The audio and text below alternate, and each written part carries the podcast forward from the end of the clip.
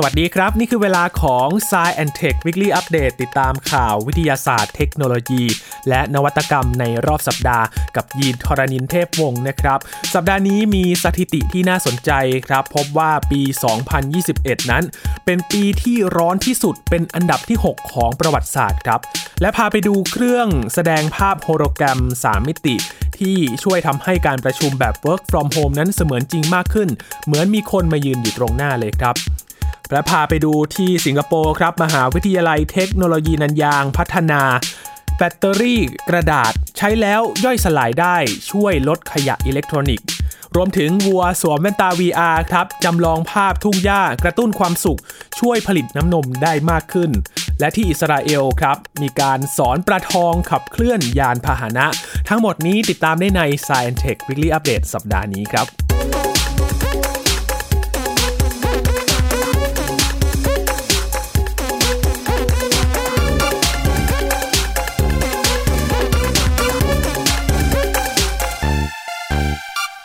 เริ่มกันที่เรื่องแรกครับสำนักงานด้านวิทยาศาสตร์ 2 แห่งของสหรัฐนะครับ ทั้งองค์การนาซาและสำนักงานสมุทรศาสตร์และบรรยากาศแห่งชาติหรือว่าโนอาครับเขามีการรวบรวมสถิติแล้วก็รายงานออกมา พบว่าปีที่ผ่านมาครับปี 2021 นั้น เป็นปีที่ร้อนที่สุดเป็นอันดับที่ 6 เท่าที่มีการบันทึกสถิติกันมาครับ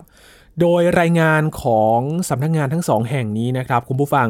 พบว่าอุณหภูมิโลกโดยเฉลี่ยในปี 2021 สูงกว่าค่าเฉลี่ยของศตวรรษที่ 20 ราว 0.85 องศาเซลเซียส โดยช่วง 8 ปีที่ผ่านมาถือว่าเป็นช่วง 8 ปีที่ร้อนที่สุด เท่าที่มีการบันทึกสถิติไว้เช่นกันครับ ข้อมูลของทั้ง NASA และก็ NOAA นะครับยังชี้ด้วยว่า อุณหภูมิเฉลี่ยของโลกในช่วง 10 ปีหลังมานี้ อยู่ในระดับที่สูงกว่าเมื่อ 140 ปีที่แล้ว เกือบ 1.1 องศาเซลเซียสนะครับ ดูเหมือนว่าตัวเลขจะไม่เยอะ แต่ว่าตัวเลขนี้ทำให้เห็นว่าเมื่ออุณหภูมิสูงขึ้นนั้นส่งผลกระทบต่อด้านต่างๆ มากมายเลยนะครับ ทางด้านคุณ รัสเซลวอสครับเป็นหัวหน้าวิเคราะห์ของโนอาก็ให้สัมภาษณ์กับผู้สื่อข่าวว่า โลกของเราในขณะนี้ร้อนที่สุดในช่วงเวลาอย่างน้อย 2,000 ปีครับ หรือว่าอาจนานกว่านั้น แล้วก็คาดการว่าในปี 2022 นี้ก็น่าจะเป็นปีที่ร้อนที่สุดปีหนึ่งเช่นเดียวกันครับ ทั้งนาซาและก็โนอาระบุด้วยนะครับว่า น้ำแข็งละลาย ไฟป่าที่รุนแรง และก็น้ำท่วมใหญ่ ในหลายพื้นที่ ล้วนมีส่วนทำให้ปีที่แล้วเป็นปีที่สภาพอากาศแปรปรวนอย่างมาก ซึ่งเชื่อมโยงกับสภาวะโลกร้อนด้วย ขณะที่นักวิทยาศาสตร์ของนาซาครับ คุณเกวินสมิธก็ให้สัมภาษณ์กับสำนักข่าว AP นะครับ บอกว่าแนวโน้มในระยะยาวค่อนข้างชัดเจนแล้วนะครับว่า โลกจะร้อนขึ้นเรื่อยๆ ซึ่งเป็นผลมาจากการกระทำของมนุษย์ แล้วก็ไม่มีวันแก้ไขได้จนกว่าเราจะหยุดเพิ่มปริมาณก๊าซคาร์บอน ในชั้นบรรยากาศโลกตั้งแต่ตอนนี้ ถึงแม้ว่าจะหยุดตั้งแต่ตอนนี้ แต่ว่าก๊าซคาร์บอนก็ยังอยู่ในชั้นบรรยากาศ ต้องใช้เวลาพอสมควรเลยกว่าก๊าซคาร์บอนนั้นจะหายหรือว่าจางไปในชั้นบรรยากาศนะครับ เพราะฉะนั้นนอกจากจะต้องหยุดการกระทำตั้งแต่ตอนนี้ ก็ต้องหาทางลดก๊าซคาร์บอนในชั้นบรรยากาศด้วยนะครับ เพื่อลดผลกระทบ ที่อาจจะเกิดขึ้นรุนแรงในอนาคตอันใกล้นี้ครับ เป็นสัญญาณหนึ่งนะครับที่เห็นว่า สภาพบรรยากาศโลกนั้น เกิดการเปลี่ยนแปลงจากการกระทำของมนุษย์ และมีแนวโน้มที่จะรุนแรงมากขึ้นจากสถิติที่มีการรายงานมาในปีที่ผ่านมานี้นะครับ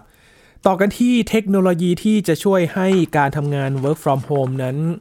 ดูเสมือนจริงมากขึ้นครับในช่วงการระบาดของโควิด -19 ที่ผ่านมานั้น ทำให้เรานั้นต้องปรับตัว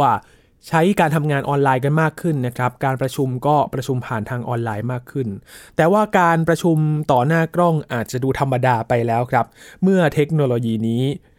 นำมาใช้นะครับ นั่นก็คือเครื่องแสดงภาพโฮโลแกรม 3 มิติ ที่เห็นตัวตนของเราแบบทั้งตัวเลยครับ ไม่ใช่แค่ครึ่งตัวนะครับ เพราะฉะนั้นการประชุมแค่ ใส่เสื้อที่ดูดีอย่างเดียวจะไม่ได้เลยครับ ต้องแต่งตัวแบบจัดเต็มเหมือนทำงานเลยนะครับ เพื่อที่จะได้เห็นเราประชุมอยู่ต่อหน้าเป็นคนทั้งตัวเลยนะครับ วันนี้มีเทคโนโลยีที่ผลิตโดยบริษัทพอร์ตเอลนะครับทำให้เรานั้นเห็นการแสดงภาพทั้งตัวด้วยเทคโนโลยีโฮโลแกรม 3 มิติครับ แบบใหม่ล่าสุดของ PORTL นี้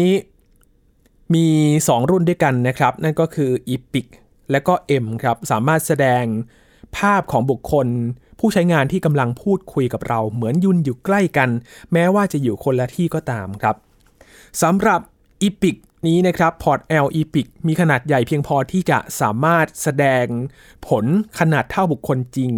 ซึ่งโครงสร้างก็ได้รับการออกแบบมา ให้มีลักษณะเป็นกล่องสี่เหลี่ยมครับ ขอบด้านนอกสีขาวติดตั้งลำโพงไว้สองข้างซ้ายขวานะครับ พร้อมกับกล้องบันทึกภาพ ไว้ด้านบนสุด รองรับการแสดงผลแบบคมชัดระดับ 4K เลยครับ หน้าจอสัมผัส บริษัทยืนยันว่า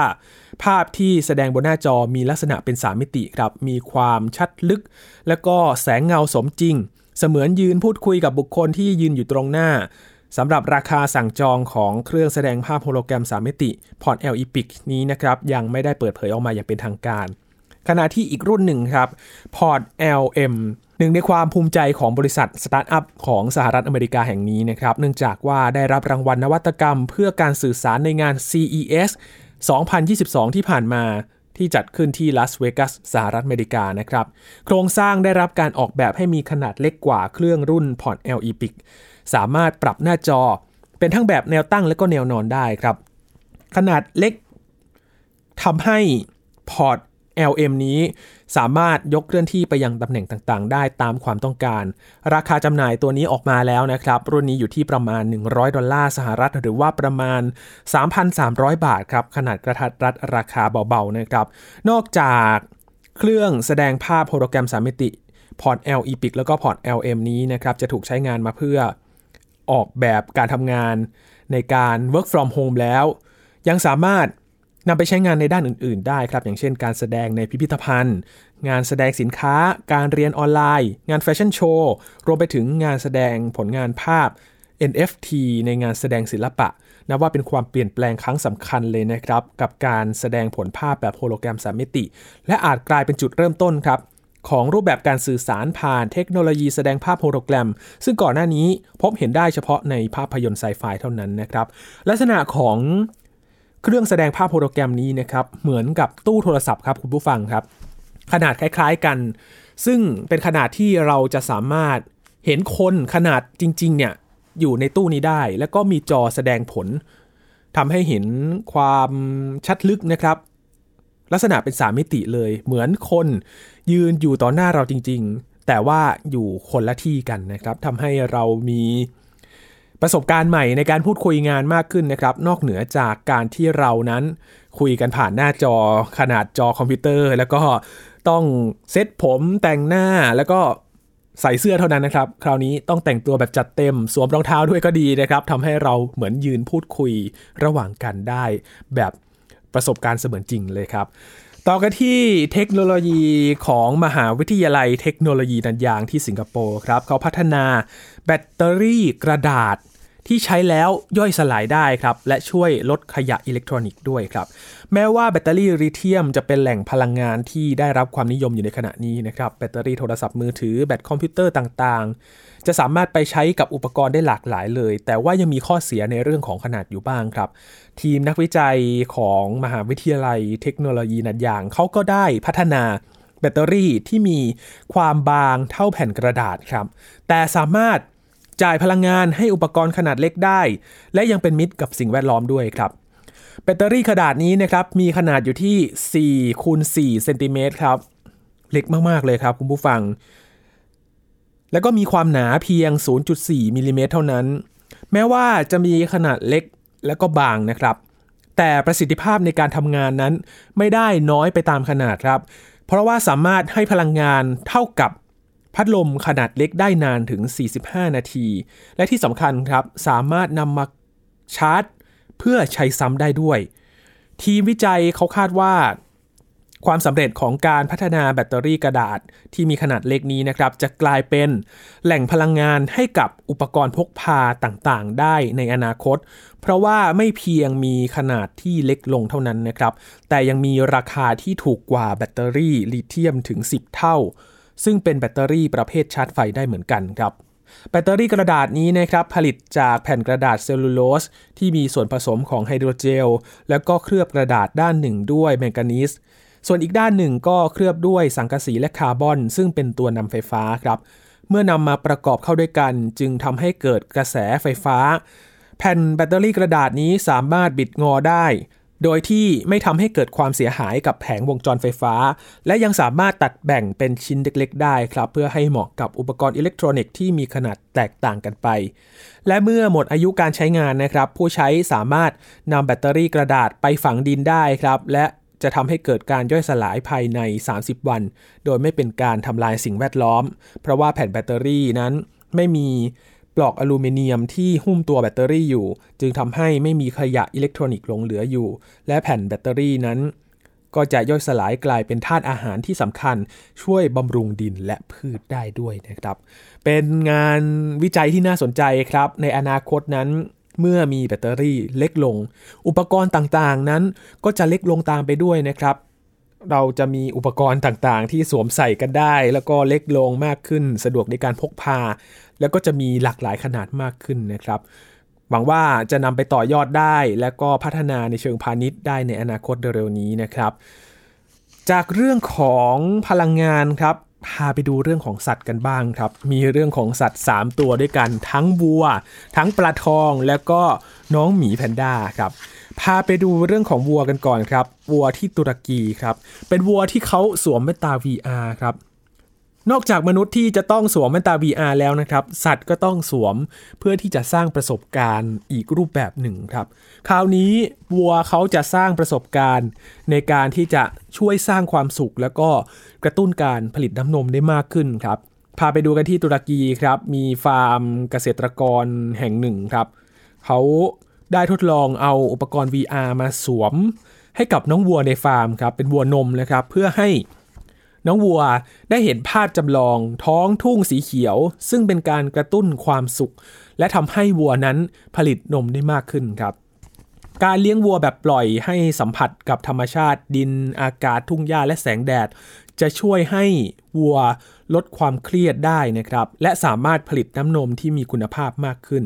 แต่ถ้าดูแลวัวไม่ทั่วถึงก็อาจทำให้เกิดปัญหาตามมาหลายอย่างครับทำให้เรามักจะเห็นฟาร์มส่วนใหญ่เลี้ยงวัวที่จะต้องเลี้ยงแบบปิดเท่านั้นนะครับ คุณ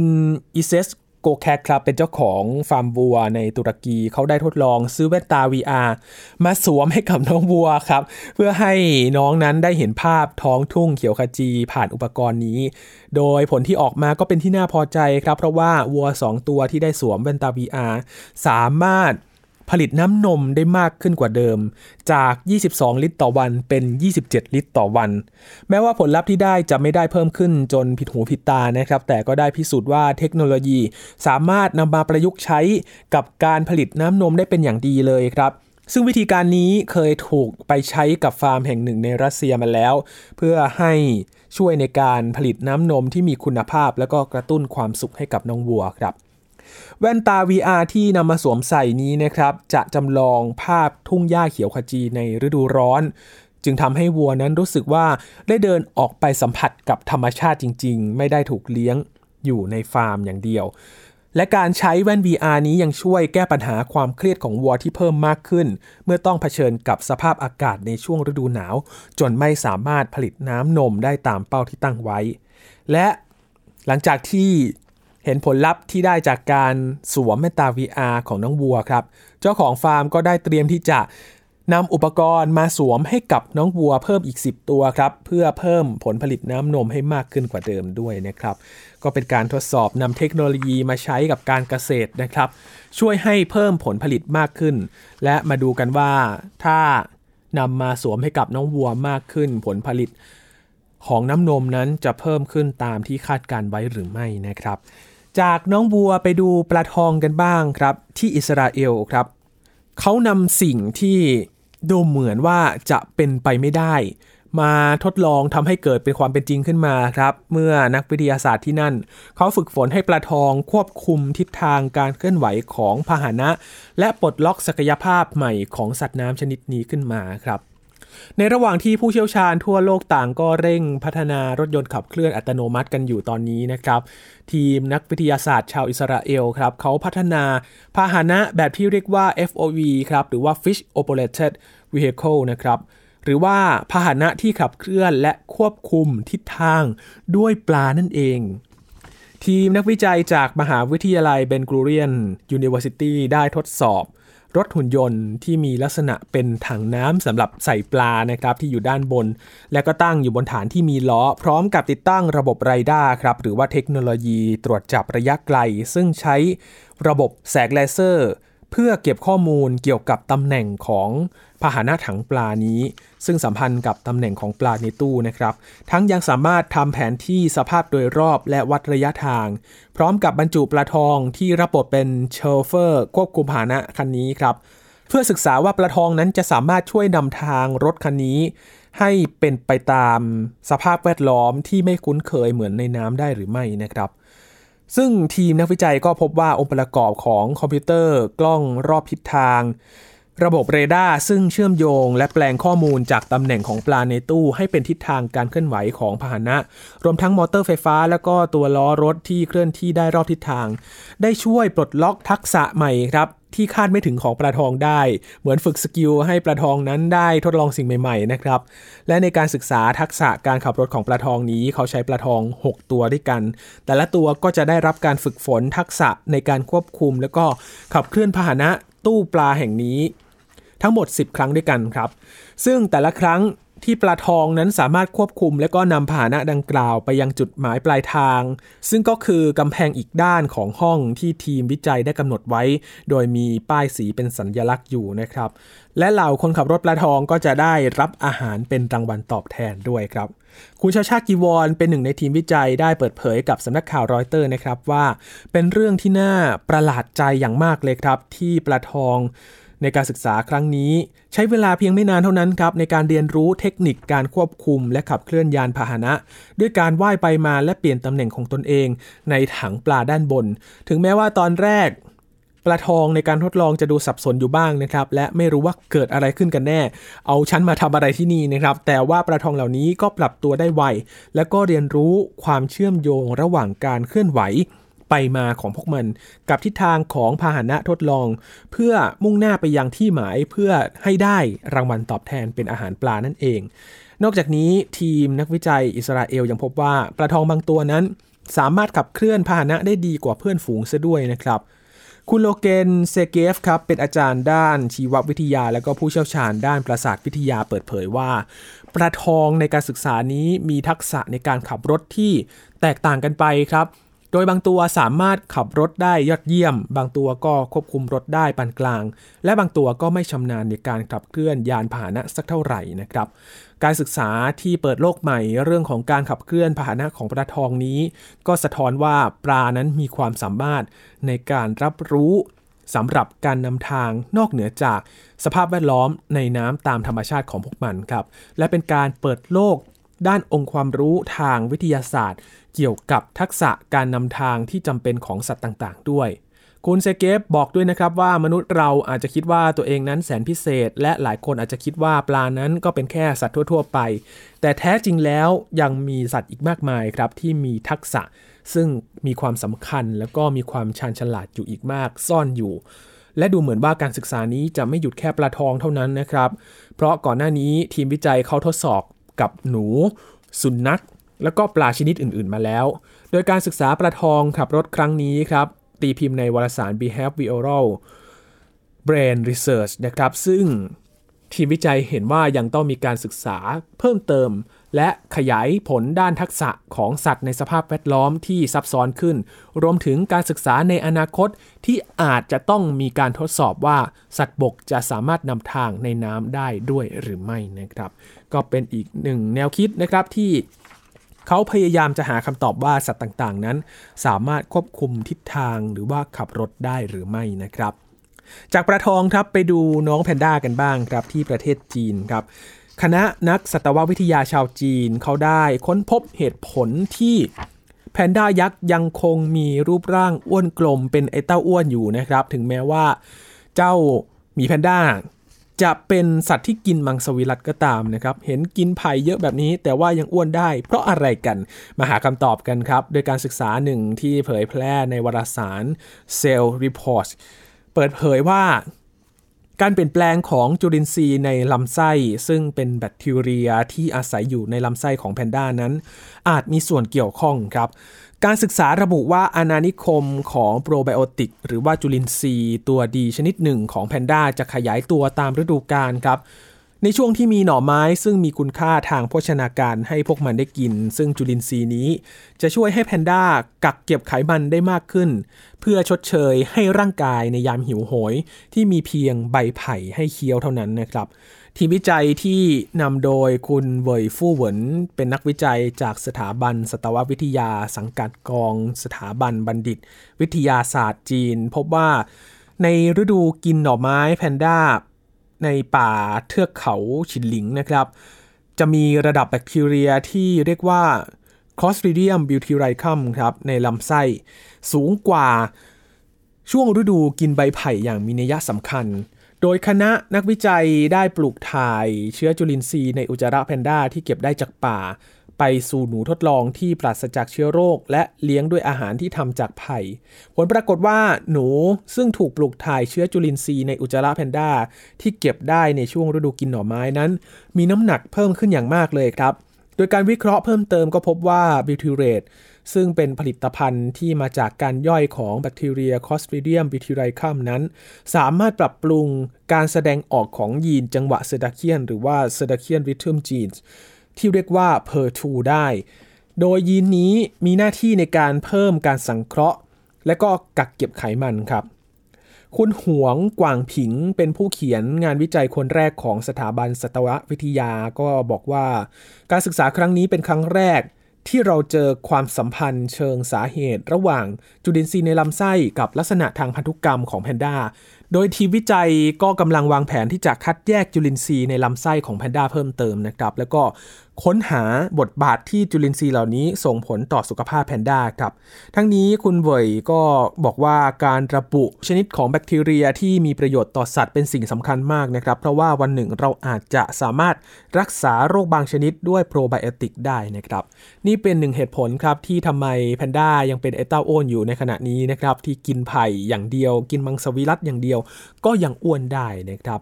ก็เป็นสัตว์น่ารักน่ารักที่มีงานวิจัยที่น่าสนใจจากประเทศจีนครับ รายงานโดยสำนักข่าวสินหัวนะครับ ทั้งหมดนี้คือข่าวที่เรานำมาฝากกันครับ ทั้งเรื่องวิทยาศาสตร์เทคโนโลยี และนวัตกรรมกับ Science Tech Weekly Update ครับ คุณผู้ฟังติดตามรายการกันได้ที่ www.thaipbspodcast.com รวมถึงพอดแคสต์ช่องทางต่างๆ ที่คุณกำลังรับฟังอยู่นะครับ ทุกๆ สัปดาห์เราก็นำเรื่องราวที่น่าสนใจมาฝากกัน รวมถึง ประเด็นที่น่าสนใจมาแลกเปลี่ยนโดยวิทยากรที่จะหมุนเวียนสลับสับเปลี่ยนมาเล่าเรื่องต่างๆ หาคำตอบให้คุณผู้ฟังนั้นได้เรียนรู้ไปพร้อม ๆ กับเรานะครับคุณผู้ฟังสามารถฟังรายการของเรากันได้ทุกที่ทุกเวลากับไทย PBS Podcast นะครับ ช่วงนี้ยีนทรานินเทพวงต้องลาไปก่อนนะครับ พบกันใหม่สัปดาห์หน้ากับสายเทควีดีอัปเดตลาไปก่อนนะครับ สวัสดีครับ